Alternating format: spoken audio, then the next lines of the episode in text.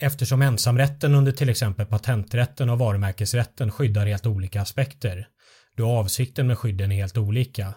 är det lämpligt att redan nu påpeka att de bakomliggande motiven för varje enskild materialrätt är viktiga att ha i åtanke när de olika reglerna ska tillämpas och tolkas. De bakomliggande motiven underlättar för förståelsen av varje materialrättsregler och de kan framförallt vara viktiga för att tidigt kunna bilda sig en bättre uppfattning om vad det är som kan skyddas under varje enskild immaterialrätt.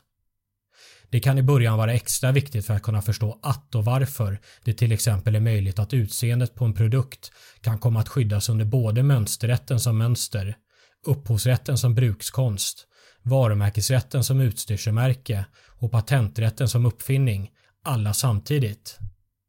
Men trots att utseende på produkten är skyddat under alla de fyra stora materialrätterna samtidigt är det viktigt att förstå att det inte betyder att det är samma aspekter av utseendet eller nödvändigtvis själva utseendet i sig som är skyddat under varje enskild materialrätt. Eller att skyddet skulle vara lika långtgående under de olika materialrätterna.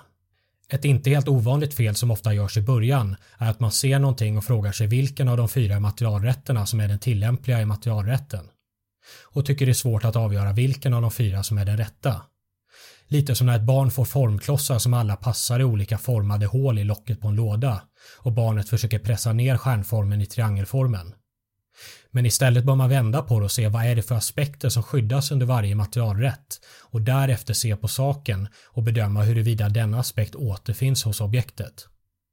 Olika aspekter av samma sak kan därför passa in under olika materialrätter och därför kan samma sak komma att skyddas under flera materialrätter parallellt.